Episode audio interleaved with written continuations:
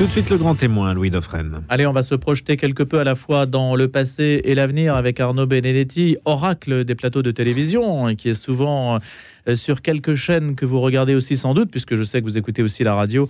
Et qu'Arnaud vient de temps en temps aussi nous parler. Bonjour Arnaud Benedetti. Bonjour Louis Dauphren. Alors on connaît l'essai comment sont morts les politiques. On va voir s'ils sont si morts que ça, sachant qu'il y a les européennes qui se profilent au mois de juin et que les choses commencent à s'organiser un peu. Mais on peut avoir une réflexion avec vous ce matin peut-être sur l'état de la Macronie, du, monde politique en général au fil de cette année 2023 qui commence à s'achever. Donc le mois de décembre est aussi propice au, bilan en quelque sorte, Arnaud Melletti. Je rappelle que vous êtes euh, rédacteur en chef de la revue politique et parlementaire, professeur associé à la Sorbonne et que bah, j'ai eu l'occasion il n'y a pas très longtemps aussi de parler d'un autre ouvrage que vous avez téléguidé avec Stéphane Rosès, auquel vous avez posé des questions sur l'imaginaire politique aussi qui nous habite. Ça marche plutôt bien d'ailleurs aussi, c'est une idée d'ailleurs intéressante, celle d'imaginaire politique. Ah ben, c'est une idée extrêmement intéressante parce que les peuples sont très souvent agis par euh, un certain nombre de valeurs qui sont profondément inscrites dans leur histoire.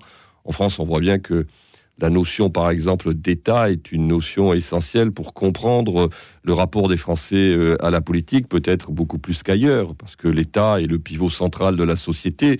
Et on investit beaucoup dans la politique parce qu'on pense que l'État est capable non seulement de nous protéger, mais aussi de nous projeter. Donc, euh, c'est ce qui explique vraisemblablement aussi le fait qu'aujourd'hui, il y a un phénomène déceptif vis-à-vis de la politique, euh, qui s'objective à la fois dans toutes les études d'opinion, mais aussi dans le reflux de la participation électorale, élection après élection. Je crois que ce sont deux indicateurs extrêmement importants qui euh, caractérisent aujourd'hui le rapport des Français à la politique. Et de ce point de vue-là, je trouve que l'année finalement 2023, puisqu'on va essayer de faire peut-être le bilan de cette année, et une année, faut-il le rappeler, sans élection, malgré tout a montré que ce phénomène déceptif euh, et parfois de mécontentement euh, n'avait pas cessé et qu'il prend des formes euh, plus en plus violentes, ou pas on dit qu'il y a un accroissement de la violence dans la société. Est-ce que vous, vous le percevez? Tout dépend de quel type de violence nous parlons. Euh, euh, il faut distinguer ce que l'on appelle la violence politique, et encore, je ne suis pas tout à fait capable, je pense, de la définir et de la caractériser. Où commence la violence politique, où est-ce qu'elle s'arrête? Mais et, puis la violence, j'allais dire quotidienne, à laquelle nombre de nos compatriotes malheureusement sont parfois exposés. Concernant la seconde, manifestement, euh, quand on regarde sur la courte durée, parce qu'il faut toujours regarder sur la courte durée, on voit qu'il y a une hausse, en tout cas, euh, de faits de violences multiples et variées, euh, et qui touchent aujourd'hui d'ailleurs toutes les zones, hein, pas seulement les zones urbaines, pas seulement les cités, mais également la campagne. On l'a vu récemment encore à Crépole, dans ce petit village de la Drôme, et on le voit régulièrement. Puis la violence politique. La violence politique, elle a malgré tout réémergé au moment des Gilets jaunes. Mais ce qui était, le, je crois, le plus significatif de cette période 2018-2019, c'était que finalement, cette violence politique était admise par une partie de la population. Il y avait, rappelez-vous, à ce moment-là, ça paraît lointain aujourd'hui, parce que les choses vont tellement vite au, avec les médiatetés, puis il y a eu le Covid entre-temps. Mais c'est vrai qu'il y avait à peu près 25%, entre 25% et 30% de nos compatriotes qui considéraient qu'il y avait une dimension légitime, parfois, euh, dans la dimension qui n'a pas toujours été, mais parfois, en tout cas, elle a été violente du mouvement des, des Gilets jaunes. Donc, euh, en effet, ça, ce phénomène est peut-être un peu nouveau. En tout cas, il réapparaît et il est, en effet, plutôt préoccupant. Est-ce que vous estimez, Arnaud Benedetti, que euh, le dégagisme sera la marque des élections européennes? Est-ce que c'est toujours une élection défouloir sur laquelle... il est difficile de faire des projections justement parce que l'opinion a tendance à se défouler. Ben non, mais alors d'abord c'est une élection à faible participation, il faut le rappeler. C'est-à-dire que c'est vraisemblablement parmi toutes les élections celle où le taux de participation est en général le plus bas. Donc euh, ce qui est clair, c'est que les élections européennes, comme elles n'apparaissent pas, à tort d'ailleurs, comme des élections à fort enjeu euh, national, sont des élections qui peuvent donner lieu, en effet, à ce que vous appelez une forme de défouloir. On a vu, par exemple, rappelons-nous, hein, quand, on, quand, on, quand, on, quand on fait un peu l'histoire de ces élections, euh, le surgissement du Front National, c'est 1983, je crois que c'était en 1983. 83. Et les élections européennes, le Front National fait une percée euh, qui sera considérée comme une percée historique et qui l'installe sur la scène politique euh, nationale de manière assez définitive. On a vu, par exemple, les Verts, qui sont aussi quand même des forces politiques qui contestent malgré tout le, le système, là plutôt à gauche, qui en général se tirent assez bien de ces élections. Il fut une époque en 99 où une liste liste conduite par, à l'époque, Philippe de, Philippe de Villiers et Charles Pasqua. Là aussi, une liste souverainiste avait réussi un score qui avait mis en difficulté le, le, 12% à peu près, hein. Oui, je crois que c'était 12%, voire 14%, qui avait mis en difficulté la droite républicaine. Enfin, les ancêtres des, des LR, c'était une alliance plutôt entre le RPR et, et l'UDF à l'époque, ou démocratie libérale en l'occurrence. donc, ce sont des élections qui peuvent en effet donner lieu parfois à l'expression d'une exaspération ou d'une contestation très forte. Mais il n'y a pas de sanction pour l'exécutif. Mais non, il n'y a pas de sanction. Oui, alors, il n'y a pas de sanction pour l'exécutif, mais l'exécutif en tire souvent quand même un certain nombre d'enseignements. Parce que si vous voulez, ça donne une photographie des rapports de force politiques à un moment T. Euh, et très souvent, ce à quoi on assiste après des élections européennes, c'est quand même un mécano gouvernemental qui peut euh, bouger. D'ailleurs, je pense que vraisemblablement, alors sauf surprise à l'Assemblée nationale dans les semaines et les mois qui viennent, tout laisse à penser que s'il y a, euh, disons, de la part du président de la République la volonté de faire bouger son dispositif gouvernemental de manière profonde, et notamment à Matignon, il attendra les élections européennes. Alors, Arnaud Benedetti, j'aimerais avoir votre point de vue sur un certain nombre de points euh, qui font quand même l'actualité politique. Euh, d'abord, sur le projet de loi immigration, on a l'impression que les choses. Euh, je voulais avoir votre interprétation pour savoir dans quelle orientation la France compte s'engager sur ce sujet qui a été maintes fois reporté. Puis on posera aussi la question sur la fin de vie, sur les grands sujets qui risquent aussi de rythmer l'année suivante. Ce qui est assez frappant avec, si vous voulez, ce projet de loi immigration dont on parle depuis déjà plus, plus d'un an, c'est que on a vu en première lecture au Sénat, puisque le, texte a d'abord été discuté par la Haute Assemblée, une majorité sénatoriale. Mais ça, c'est logique. Normalement, ça commence pas à l'Assemblée, euh, ça commence rien, rien au Palais Bourbon. Rien n'empêche, rien n'empêche le gouvernement de décider que euh, un texte soit d'abord euh, discuté au Sénat avant, avant l'Assemblée nationale. Qui décide de ça? C'est l'exécutif. C'est l'exécutif qui dit vous commencerez au Sénat. Il dépose, il dépose, mmh. il dépose son projet de loi euh, où il l'entend. Donc là, il l'a déposé au Sénat. Euh, mais la vérité, c'est que ce projet de loi a été profondément, mais radicalement même, euh, modifié par les sénateurs de la majorité sénatoriale, le groupe LR et le groupe centriste, qui constituent la majorité sénatoriale au Palais du, du, Luxembourg, que de 23 articles, je crois qu'il est passé à près d'une centaine d'articles, et que indéniablement euh, les sénateurs ont durci euh, considérablement le, texte sur pratiquement tous les segments de la politique euh, migratoire. Donc les métiers en tension, la ME, tout ça. Les métiers, alors les métiers en tension, ils n'ont pas supprimé les métiers en tension, ils ont réécrit l'article sur les métiers en tension en laissant, pour aller très vite, hein, je vais très très vite, en laissant la main au préfet pour ce qui concerne la régularisation par voie de, de, circulaire. Euh, mais on voit bien que... C'est un point d'équilibre plutôt... Euh, oui, c'est un point d'équilibre, mais c'est un point d'équilibre qui, euh, en tout cas, ne semble pas aujourd'hui accepté par le groupe LR, par exemple, à l'Assemblée nationale.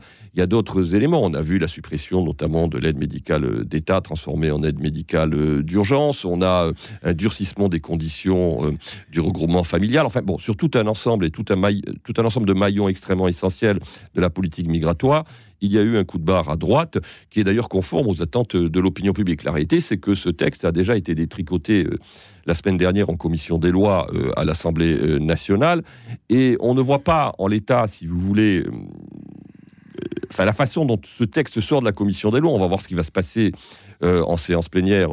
lors du, démarrage de la discussion ce, lundi, c'est le lundi 11 décembre, si le texte n'était pas, en tout cas, disons, n'était pas, n'était pas modifié comme l'ont modifié les sénateurs, je ne vois pas comment le groupe LR à l'Assemblée nationale peut voter ce texte. Donc se pose la question, qui est une question essentielle pour le gouvernement, de savoir s'il peut faire adopter ce texte sans recourir à l'article 49 alinéa 3. Dans le moment, ça me paraît assez... Pour la quantième fois? Pour la 20e fois. On est à 20 fois. Hein. Voilà. 21, on est compte plus. Ce qui, je crois, est un record en termes de séquence, parce que ça fait maintenant deux ans, un peu moins de deux ans que Mme Borne est Première ministre je crois qu'on est quand même sur une tendance qui est, constitue un, record dans l'histoire de la Ve euh, euh, République. Mais euh, donc la, vraie difficulté pour l'exécutif, c'est celle-ci. il n'y a pas à ce stade vraisemblablement de majorité pour adopter 149.3 ce texte. La vraie question, c'est de savoir ce que feront les républicains. Manifestement, qu'est-ce qui, oppose, qu'est-ce qui oppose les républicains du Sénat aux républicains de l'Assemblée? Ah ben, si vous voulez, il y a une différence d'appréciation sur au moins plusieurs sujets. D'abord sur l'article concernant les métiers en, tension, où très clairement un certain nombre de républicains demandent purement et simplement l'abrogation de cet article et non pas sa réécriture. Alors c'est mal parti, puisque D'ailleurs, la commission des lois, je crois, à l'Assemblée nationale, a réintroduit l'article tel qu'il était présenté initialement dans le projet de loi euh, de euh, l'exécutif.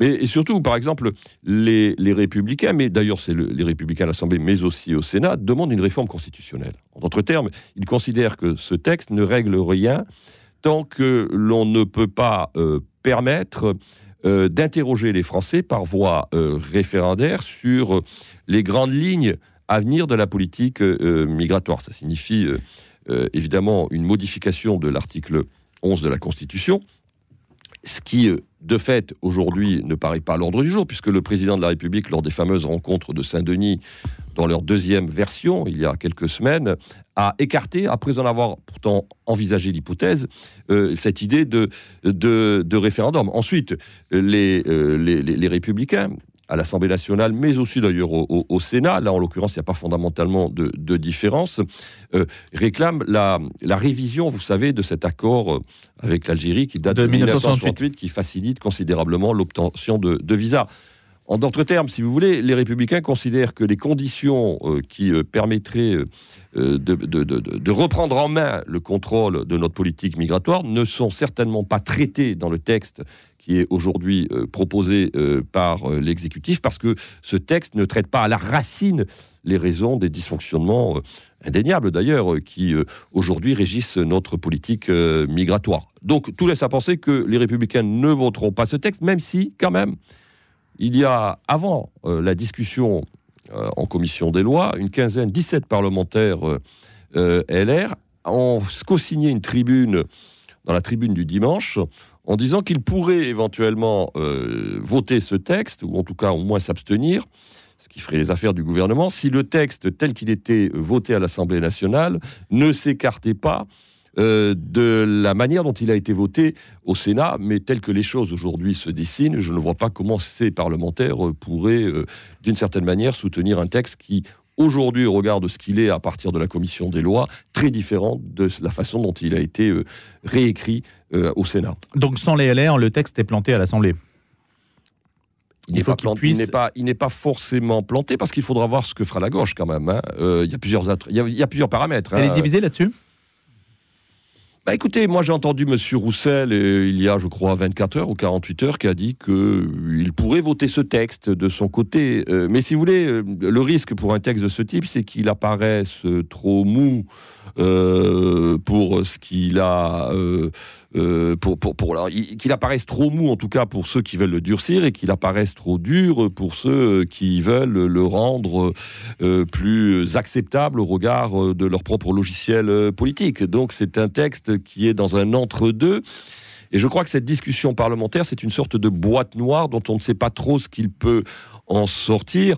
Alors après, évidemment, la menace d'une motion de censure euh, les républicains sont un peu face à, j'allais dire, un défi existentiel pour eux, parce qu'ils n'ont pas déposé de motion de censure depuis euh, le début de cette nouvelle législature. Et quand même, à un moment donné, l'acte pour crédibiliser, si vous voulez, sa dimension d'opposant euh, face à une majorité face à un exécutif, c'est le dépôt d'une motion de censure. Et sur cette question, qui est une question où leur électorat quand même les attend, on ne voit pas comment, si vous voulez, ils peuvent échapper au dépôt d'une motion de censure. Alors après, j'ai chance que cette motion de censure aboutisse sont loin pour l'instant d'être réunis. Arnaud Benedetti, l'écartèlement des républicains entre la Macronie et le RN, ça c'est quelque chose que vous vérifiez, qui, il continue Il existe depuis 2017. En fait, si vous voulez, les républicains n'ont jamais résolu euh, cette équation qui est une équation que vous, dont vous venez de poser les termes, c'est-à-dire entre d'un côté euh, un bloc macroniste qui s'est quand même malgré tout euh, plutôt droitisé depuis, depuis son accès au pouvoir,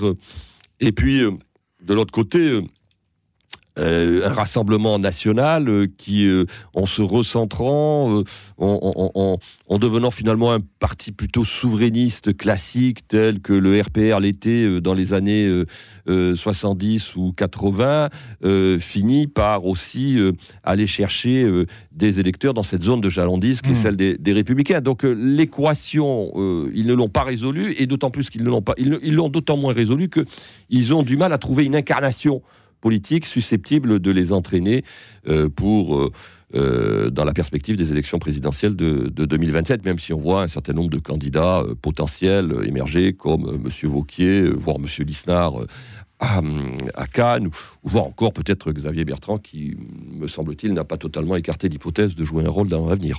Arnaud Belletti, est-ce que l'ambiance a changé avec le RN à l'Assemblée, euh, autour de la buvette euh, Est-ce qu'on se parle? Est-ce que vous, qui voyez les choses de l'intérieur, ça a changé? Non, mais le, RN a, poursuivi, grâce aussi au fait de disposer euh, d'un groupe parlementaire conséquent, parce que finalement, le, mathématiquement, quand on prend séparément l'ensemble des groupes euh, parlementaires d'opposition à l'Assemblée nationale, le plus fourni quantitativement, c'est le RN, avec 88 euh, députés. La stratégie, si vous voulez, de notabilisation et de parachèvement de l'entreprise, de normalisation ou de diabolisation, peu importe comment on l'appelle, est une stratégie qui, de fait, malgré tout, a opéré. Et si vous voulez, le rassemblement, pour ceux qui ont connu par exemple. Mais il ne s'adressait pas la parole entre LFI et RN à l'Assemblée. Non, mais il s'adresse encore assez peu la parole. Euh, mais euh, si vous voulez, on voit quand même que euh, le Rassemblement national est devenu de fait une force politique qui joue le jeu des institutions parlementaires, qui évite les excès. On, on voit très bien que Marine Le Pen tient son groupe parlementaire et évite toute effusion et toute forme, j'allais dire, de, de prise de paroles ou d'expressions euh, qui pourraient être euh, suspectées de, dérapage. Et quand on, a un peu de mémoire historique, euh, quand on compare ce qu'a été le groupe Front National entre 86 et 88, puisque le Front National avait eu un groupe parlementaire grâce à la proportionnelle, et où Jean-Marie Le Pen d'ailleurs était président de ce groupe, et le Rassemblement national euh, d'aujourd'hui. Qu'est-ce que vous faisiez à l'époque La sociologie, a... j'étais jeune assistant parlementaire. Euh, déjà, donc euh, déjà, déjà dans l'institution. Voilà. Et donc, on voit bien que la sociologie d'abord du groupe a considérablement évolué, et puis le positionnement du groupe n'est plus du tout le même. Donc, indéniablement, si vous voulez, le levier de l'Assemblée nationale a aidé Marine Le Pen à, j'allais dire, d'une certaine façon, peut-être pas totalement parachevé, mais pour achever pour une grande partie sa stratégie de normalisation. Le premier secrétaire du PS, Olivier Faure, a présenté euh, hier soir le projet du Parti socialiste pour les européennes. C'est vrai que le mot Parti socialiste a un petit peu quand même disparu de notre paysage. On l'emploie beaucoup moins qu'à une certaine époque, évidemment, euh, Arnaud Belletti. Ne serait-ce que dans l'occurrence, hein, c'est LFI, par exemple, qui revient le plus souvent. Hein. Il faudrait d'ailleurs calculer toutes les occurrences dans la presse qui montrent l'effacement peut-être de certaines formations politiques. Bref, en tout cas, lui veut changer de boussole, faire basculer l'Europe sur un autre modèle, etc. Il a validé à l'unanimité un texte intitulé Faire basculer l'Europe du néolibéralisme au socialisme écologique alors pourquoi je dis ça? On se demande aujourd'hui quelles sont les, matrices idéologiques des débats politiques. On s'interroge un peu là-dessus. Je pense au débat sur la fin de vie qui va s'ouvrir. Quels sont les, On ne sait pas tellement où le gouvernement veut aller, mais on dit que le texte est déjà plié. On ne sait pas vraiment ce que les uns et les autres veulent, non? Et au nom de quoi, en fait, ils agissent et ils pensent? D'abord, pour répondre à votre question, en fait, le Parti socialiste, c'est une vieille offre politique comme les LR. Et moi, ce qui me frappe, si vous voulez, dans la recomposition ou décomposition, je ne sais pas comment il faut l'appeler, du champ politique français, c'est que les marques politiques qui ont globalement dominé la vie politique française depuis plusieurs décennies, c'est-à-dire d'un côté le PS et de l'autre côté le LR, qui ont changé de nom, sont des marques qui aujourd'hui sont faibles nationalement, mais qui demeurent encore implantées grâce aux personnalités qu'ils ont sur le terrain euh, localement. Ça, c'est une réalité que d'ailleurs euh, démontrent les élections locales, municipales ou régionales. Euh, et par contre, les marques qui sont euh, faiblement euh, implantées territorialement sont des marques qui sont fortes nationalement. Il y en a trois principalement, hein, c'est-à-dire le RN, LFI, avec M. Mélenchon. Et la Macronie.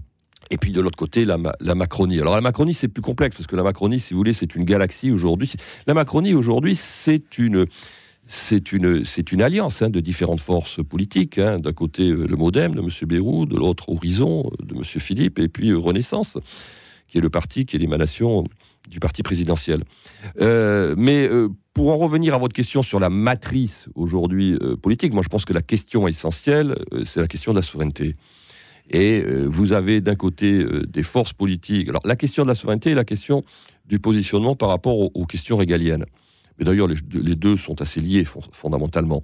Mais en fait, on voit bien que sur la question de la souveraineté, il y a des forces politiques qui euh, considèrent qu'il euh, faut adapter la France euh, à la mondialisation, et puis des forces politiques qui considèrent qu'il faut protéger la France de la mondialisation ou de, la, ou de la globalisation.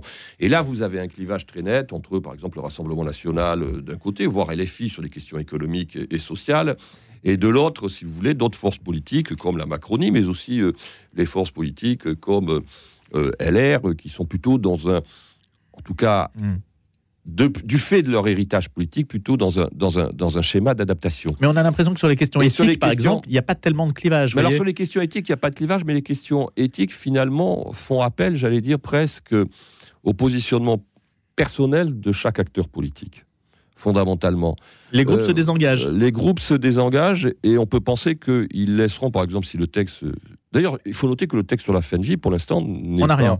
N'est pas, n'est pas programmé à l'ordre du jour. Vous n'avez pas d'infos là-dessus euh, ben, On sait que... La revue politique et parlementaire est un peu informée de... on, suit, on, suit, on suit ce qui se passe quand même à l'Assemblée et au Sénat. Oui, mais et, on essaye de... On vous précédez un peu l'info, on, essaye de glaner, on essaye de glaner des informations, mais ce qui est vrai aujourd'hui, c'est qu'on sait que le président de la République n'est pas très allant sur le sujet. On sait qu'il a reçu un certain nombre d'autorités euh, religieuses. On sait que, par exemple, Madame Berger, qui est ministre, euh, semble elle aussi plutôt réservée euh, sur le dépôt de ce texte. Donc, ce qui paraissait comme une priorité des réformes sociétales de l'exécutif ne l'est plus forcément aujourd'hui. Donc, est-ce que ce texte, ce texte devait être d'ailleurs présenté, devait être discuté euh, en principe euh, cet hiver Ce le sera-t-il euh, C'est plutôt pour le printemps. Le sera-t-il au printemps? C'est une vraie question. Ça dépendra aussi, j'allais dire, de l'état d'avancement d'un certain nombre de textes. C'est vrai que le texte sur l'immigration embolise quand même considérablement la discussion parlementaire. Et peut-être d'une certaine manière, ça fait les affaires de M. Macron qui n'a pas forcément l'envie aujourd'hui à ce stade de présenter très rapidement euh, ce texte. Mais c'est vrai qu'il n'y a pas aujourd'hui de véritable clivage euh, politique euh, droite-gauche sur cette question. La gauche y est favorable, clairement. La droite est plus incertaine dans son positionnement, tant du côté des LR que du côté du Rassemblement national. Et vraisemblablement, finalement, la position qui pourrait être celle de ces partis euh, de droite, ça sera une position de laisser peut-être une liberté de vote à leurs euh, parlementaires euh, sur cette question, qui est une question qui quand même reste clivante et qui ne manquera pas malgré tout de faire débat dans la société civile. Merci beaucoup Arnaud Benedetti. On a encore beaucoup de sujets. On aurait eu bien sûr encore beaucoup de sujets avec vous, mais vous aurez l'occasion de revenir sur notre antenne, rédacteur en chef de la revue politique et parlementaire, professeur associé à la Sorbonne. Comment sont morts les politiques aux éditions du CERF? Apparemment, ils ne sont pas morts. En tout cas, Arnaud est là pour en parler et pour nous en parler chaque fois avec aisance, fluidité et référence. Merci Arnaud Benetti, à bientôt.